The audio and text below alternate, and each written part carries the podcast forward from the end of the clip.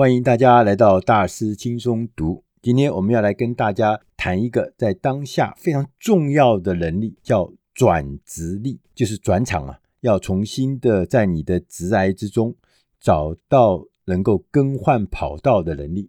我们称它为转职力。这个英文呢，我们叫它 recalculating。recalculating。我们今天选的这本书 recalculating，我们把它翻译成转职力。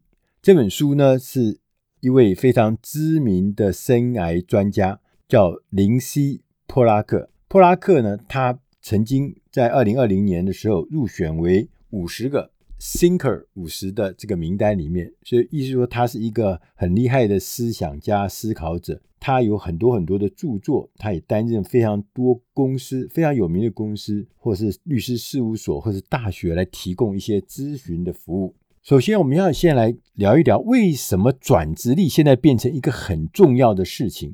我们一直讲的斜杠人生，我们一直讲的什么组织变革，或是变革转型。这些事情呢，曾经也在这几年非常的热火。可是，在二零二零年，因为受到 COVID-19 新冠病毒的影响，大家所有的生活方式，甚至工作方式，你都受到很大很大的影响。很多人开始呢在家办公，有很多的人甚至呢因为公司的营运不善，他甚至呢就失去了工作，或者呢减少了工时，甚至呢减少了他的收入。这种种的变化呢，都让我们每一个人都带来或大或小的影响。这些新的工作方法、工作方式、生活模式，其实都跟我们过去熟悉的方法不一样。我们过去讲说，哎呀，一个工作最好能够找到一个好工作，然后呢，终身雇佣，一辈子就在这个行业、就在这个领域、就在这个职位上面做他一辈子。日本人特别喜欢，其实我们亚洲人也很喜欢这样的方式。可是现在看起来，这件事情因为外部环境的变化，你要在一个地方做很久，其实很不容易。就像以我来讲，我自己最熟悉的方式就是做媒体。虽然我做过全台湾或全华人世界最好的媒体，发行量最大，也非常非常的有成效。可是这个媒体，这种传统的杂志媒体，它就是开始衰退。当它衰退之后，自然自然。的你的必须要做转业，你必须要把你的核心的能力在不同的界面或者是不同的领域里面重新创造新的价值。所以现在我们看到的这些变化，我们认为只是变动，也许可能疫情过去就会恢复原状。经验看起来不是这样的，它变成一个新的常态 （new normal），就是这样子的变动，它以后就是常态的。所以这个新常态。不但呢来了，而且还来得很快。Stanford 大学的数位经济实验室的主任艾瑞克·布林尤夫森说：“他说，其实这个二十个礼拜发生的事情，发生的变化比过去二十年还要大。所以你就可以知道，这个新常态是像海啸一样涌来。我们以后就会在这个大的变动里面，要重新找到定位跟新的工作方法或者生活方式。”哪怕是你现在，你会觉得说：“哎，我还好啊，没什么明显的改变呢。”即使你现在是这样子感觉，但是我跟大家说明，别人不是这样，因为别人正在改变。如果你认为你现在还不错，你在原地不动，你享受那个所谓叫平行时空啊，那个人家在那边呃非常的痛苦，正在那边煎熬。跟我没关，为什么？我在另外一个空间里面过着快乐幸福，所谓的舒适圈里面很有舒适感。其实这不是一件好事，为什么？因为大环境在改变，只是有的人比较早碰到冲击，有的人会比较晚碰到冲击。所以不管是早还是晚，你总归就是必须要体认到你前方的路况、前方的环境、前方的道路，事实上已经完全改变。开车的时候用 GPS，当你发现这个路况有变的时候，你要干什么？你要重新 reset，要重新规划你的路线。我们也常常看到我们的 GPS 会常跟你讲重新规划路线，重新规划路线。为什么？因为环境有变，有路况有变。当这种变动变成新常态的时候，很多人就在想：哇，完蛋了，这是毁灭性的灾害，我大概就没办法了。所以，当你换另外一个角度来看的时候，你会发现，这虽然是一项挑战，但是可能也是一个很棒的机会，因为它可以让你有机会转变到一个全新的方向。有的新的机会，或是新的方向，甚至是我们年轻的时候，大学毕业的时候根本就不存在的一些工作机会，或是工作的职位，而这些新的工作、新的方向、新的机会。都是在新技术、新经济之下开始逐渐成型。当然，也有一些我们熟悉的工作方向会在新技术、新经济之下逐渐的模糊、逐渐的淡去、逐渐的消失。所以，不断的重新规划来拓展我们的职涯这件事情，对我们来讲，已经不是说是换工作这样子的而已。就说我想换一个新工作，我这工作不好，老板不对，我的工作内容太枯燥、太单调，不是这样子。它变成一个常态，它也变成说你随时都要在做准备，准备我来新的规划，来拓展我的职癌。作者他告诉我们，他说有六个建议，六个原则来面对这个新的动态、新的常态。第一个原则是调整心态。我们对于这个灾难或困难或挑战，我们很容易抱怨，我们也可以加入抱怨的行列。但是如果说你转过来，你把它变成正面的思考，就像我们刚刚讲说，你把危机变成一个机会，可以让你转变的机会，说不定反而是可以让你出人头地的机会，可以让你大放异彩的机会。那些负面的新闻，你不要去碰它。那一些不支持你的那些亲友，或者释放负能量的人，会让你焦虑的那些社群媒体，你不要去碰它。你也不要天天去想，哎呀，我的年纪是不是太大了？没有人会雇佣我啊！我这个东西我都不明白啊！我学的东西已经落伍了。你千万不要纠结在这些负面因素里面，把心态先要调整好，重新规划你的职涯。你要找到。一个你现在就可以展开的副业，虽然你现在有一个工作，但是你就要开始练习第二专长、第二个副业。有些受疫情影响的人就开始做各式各样的副业，譬如说，有的人跑去做在电商上开一个小店，或者去做专案，或者是做什么接外案、接各式各样的专案来アルバイト，来让自己的面向会变得更广。同时，你要让你自己对别人的羡慕，哎呀，那个成功人士好厉害啊，那个谁又怎么样怎么样，把这些羡慕把它当作催化剂，有为者亦若是 啊。如何让自己也变成像那样的人呢？你不要是天天在里面流口水，在里面羡慕而已。你开始要去变成一个催化剂，我要采取行动，我要开始跟上去。同时呢，你要采取成长的心态。你做任何事情，你都要加上一句，叫做“到目前为止”。到目前为止，我还没有创业必备的经验；到目前为止，我还没有通过面试需要的一些技能或技巧；我到目前为止还不是这方面的专业作家。告诉你，到目前为止，并不表示未来不行哦，我未来就可以往这迈进。同时，你要告诉自己，要寻找方法来提供服务，会让自己呢。因为找到了方法，你会让自己感觉很棒，你可以肯定自己的价值，也会让你的履历增加声色。同时，你要想设定一些短期的小型的目标，而且把它完成。也许这些小型的事情看起来很简单，譬如说，你修理你们家坏掉的门，你粉刷你们家的墙壁，你做一些什么坏掉的电器的修护，这些事情很小。但是会让你觉得有成就感，会觉得自己在进步中。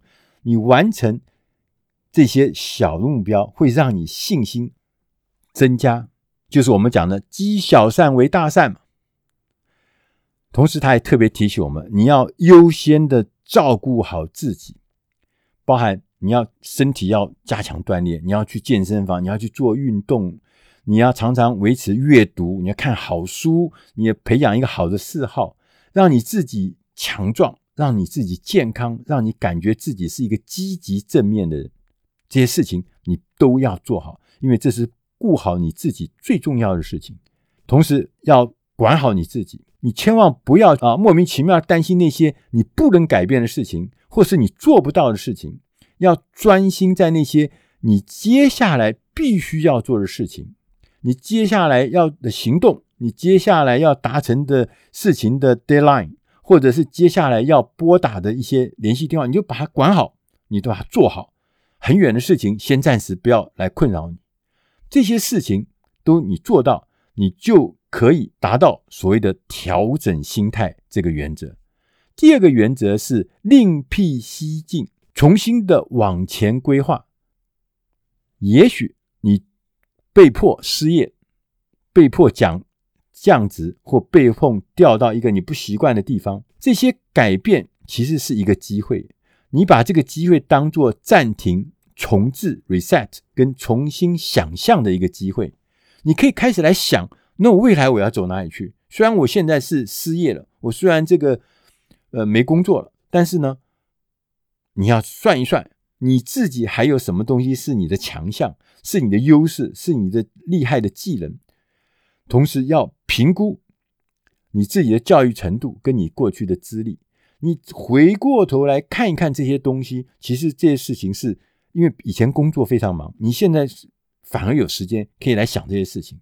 很多人在失业的时候跑去读书啊，读 EMBA 或读什么？为什么？因为这是很难得的。平时工作忙得要死，所以这个时候改善评估你的教育程度，评估你的履历里面有哪一些资历还是缺的。这个时候正是可以好好想一想的时候。同时，你要开始思考：我除了帮人家打工之外，我做了这么久的经理人之外，我有可能来自行创业吗？如果你现在你的生活还是跟以前一样，每天都是按表操课，你会觉得安心吗？你会觉得踏实吗？你会觉得自己生活在一个舒适圈里面，你会感到庆幸吗？你会羡慕别人吗？其实你在舒适圈，人家正在重新的规划路线。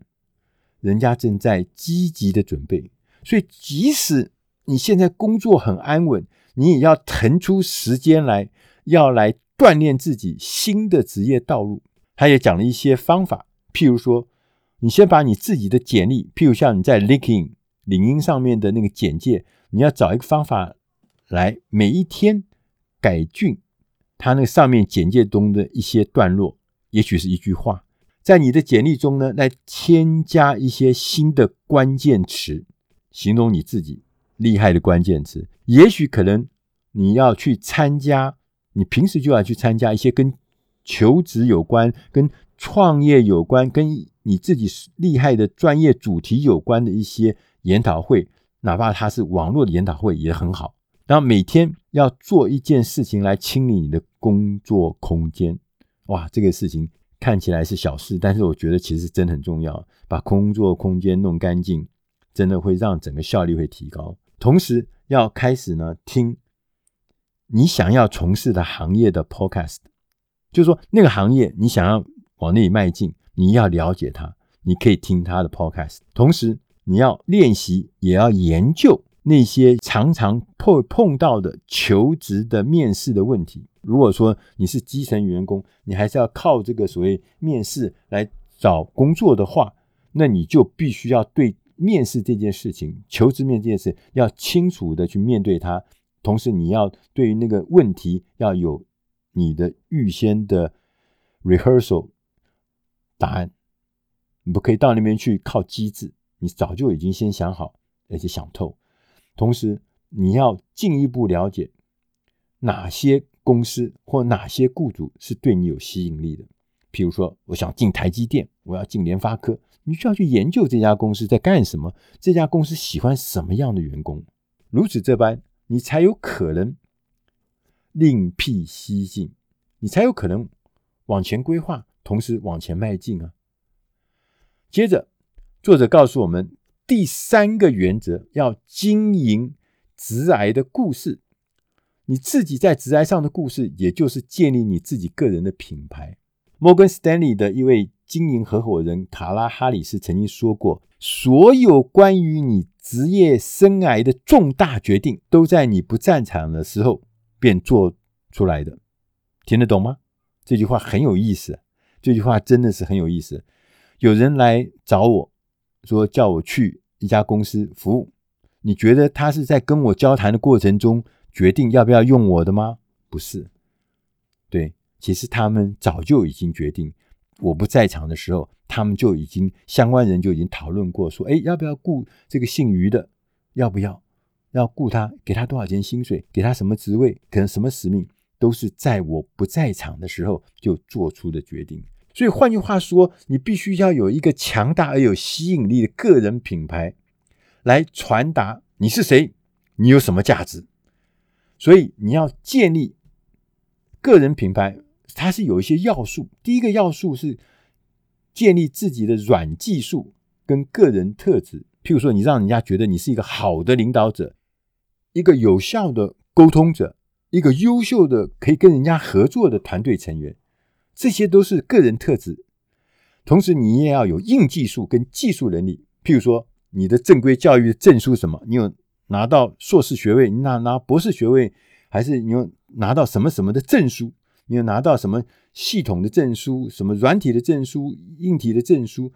你工作中的这些技能，这些都是硬技术，你必须要有，你不能光凭一张嘴去做。第三个，你必须要有自己的专业经验。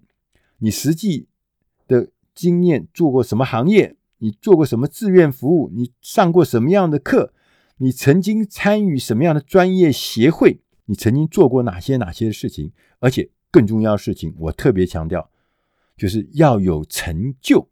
所以成就就是说，我在这个行业做了二十年，但是没成就。你必须要有成就啊！我在这中间做了二十年，我曾经创下哪些哪些具体的事迹。这个是非常非常重要的，这是你建立个人品牌最重要的事情。光有时间上的精力是不够的，要有具体的。我叫我把形容成说具体的徽章，你必须要给自己别一颗一颗的徽章。第四个原则是建立网络，善用你的人际关系。找工作，找新工作最好的方法，最快的方式是什么？私人推荐。大家有没有这种感觉？我自己的感觉真的是私人推荐是最重要。为什么？有人愿意推荐你，是因为他刚刚讲的，在你不在的时候，他们已经讨论过所有的事情细节，所以私人推荐是最容易完成、最容易、最快、最好的找新工作的方法。所以呢，你要让人家愿意推荐，为什么要推荐你啊？人家为什么要当你的贵人？人家为什么要推荐你？你必须要用一些方法，你要让自己可以容易的被人家推荐。有四个重要的项目，叫 SPEC，S-P-E-C，这是四个英文单字。第一个英文单字是 S，specific，要具体，不要说做什么都可以，不是，你要具体，你到底要干什么？我想要进电视这个行业，还是要进电影这行业？还是要进数位媒体这行业，要讲清楚，要具体，不要啊，都可以。第二个，你必须要主动，proactive。proactive 呢，就是说你必须要主动的去接触别人，而不是被动等人家来找你啊。人家来找你的机会就少很多。你要主动去接触，在重要的地方、重要的时间，让别人看到你，你主动的跟人家联系。第三个一。是热情的，enthusiastic，就是要热切、要积极的、要向上的、要勇往直前的。当你表现出你的热情、表现出你热切的时候，你自然就会吸引人。第四个特质就是 C，要 consistent，要保持联系，要持续，要不断的做，不可以说口渴的时候才挖井，这个平时就要联系。你平时都不联系，突然去联系，人家怎么会记得你呢？对不对？所以平时就要跟人家保持联系，要 consistent。所以当我们的专业网络越广，当然力量就会越大。所以大部分的网络上面，不管是 Facebook、Instagram、Twitter、LinkedIn，或是一些网络的研讨会、专业的社团，都会创造很多的价值。让你的热情发光，帮你建立起一些真实的关系。第五个原则是精通求职的技巧跟能力，就是你越来越会找工作了。这个意思就是，我们想要掌握哈找工作的这个技术，最好的方法就是今天你就开始申请新工作。你这像一个 game，你越早进去玩这个 game，你玩的越早，玩的越久，你自然就会越擅长。很多公司呢会在网络上面进行面试，所以你必须要知道所谓的传统的基本的面试技巧之外，你还必须懂得在荧幕上面怎么样人家留下好的印象。不管是这个微笑啦、放松啦，怎么面对镜头，眼神看哪里呀？怎么让你自己看起来是一个专业的、整洁的？哪怕是你小的细节，你的背景后面是不是？看起来是你房间的话是杂乱，那也是不行的。所以呢，在面试的时候，所有刚前面有讲过，所有的问题，可能的问题，你都要先预先演练一次。你要把它拟好，要想好这答案，做好这个听、看、答所有的工作。我们有一个事情特别提醒大家，不要回避一些重要的窘境，譬如说，你因为新冠疫情，工作受到影响，你这就是现况，你不要隐瞒它，你也不要讲一大堆理由。其实你很快的跟别人明快的回应，就是我就是因为疫情的关系被强制的休息或失业。虽然我被迫休息，但是我并没闲着，我做了一系列提升自己的事情，我去报名了 EMBA，我去上了哪些课，我考到了哪些证照，这就是让人家可以看得到你是一个不是坐在那边等机会的，你是不断的用各式各样的时间，不断的提升自己、改进自己的有力量人。第六个原则是彻底的改变，将工作变成一个机会，把每一个工作。都当做一个转化的机会，这什么意思呢？我我常常在我自己的这个面试的工作中，我就问男生啊，我说：“哎，你当兵的时候在干什么？”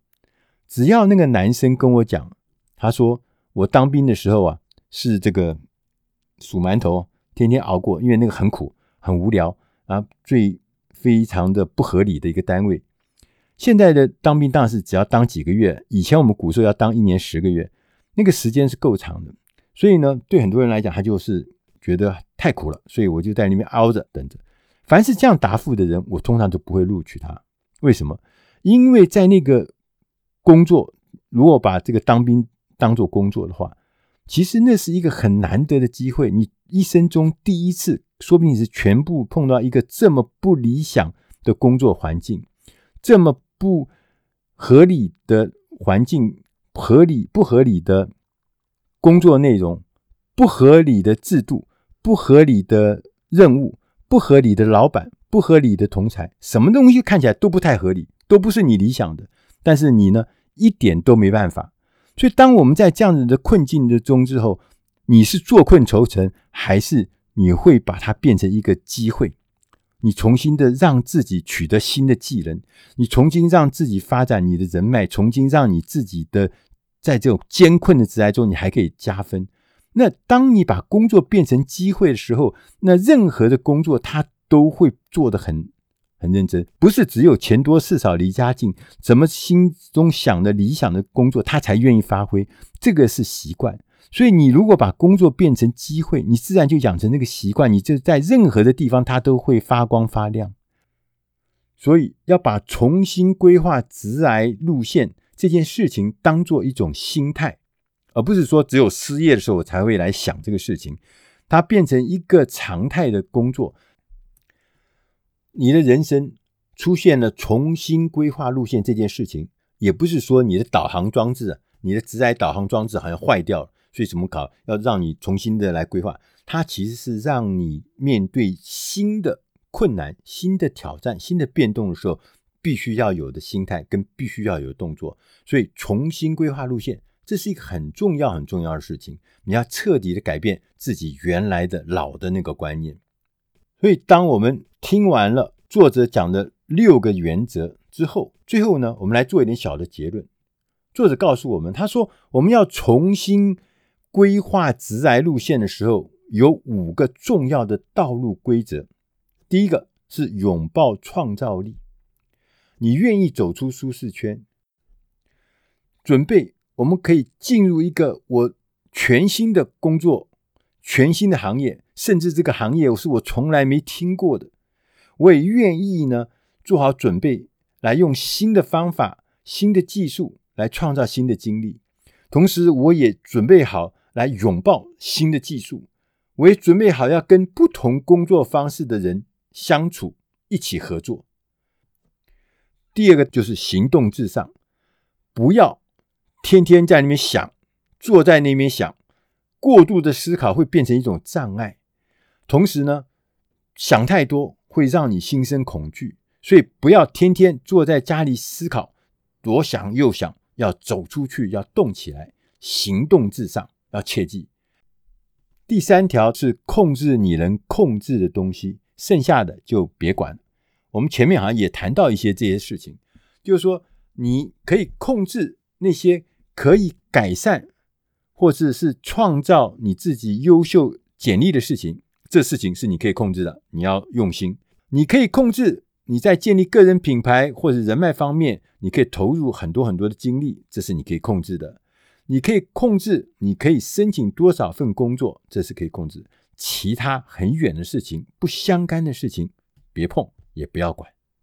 第四个是要想清楚，什么是你无法妥协的事情。很多的事情没有绝对的、一定的对，绝对的、一定的错。很多很多的事情是取舍的问题，所以我们必须根据我们的价值观、我们的道德感，或是我们的需求，在我们的规划中要有一些取舍。有些东西是不要的，有些东西是我要的。这个取舍有时候，譬如说，你是否愿意调降自己的资历，降格以求，高才低用？你愿意吗？这就是你能不能妥协？你愿意？进入一个你从来没有听过的行业工作吗？这是很冒险的，所以这是能不能妥协呢？你要学很多新的东西嘛？你是否愿意为拓展新的职涯而你牺牲了社交的时间，牺牲了跟家人相处的时间？你愿意吗？这些事情要想清楚。你不要到了那个时候呢，最后挣扎。你在出发之前就想清楚，因为不是每一件新的事情都是你可以拿到的。因为如果不符合你无法妥协的事情，你就勉强把它拿到，也会给你带来大的灾难。所以想清楚哪些事情是我不能妥协的，那些不能妥协的事情，你就不要放在篮子里面。第五个是寻求帮助。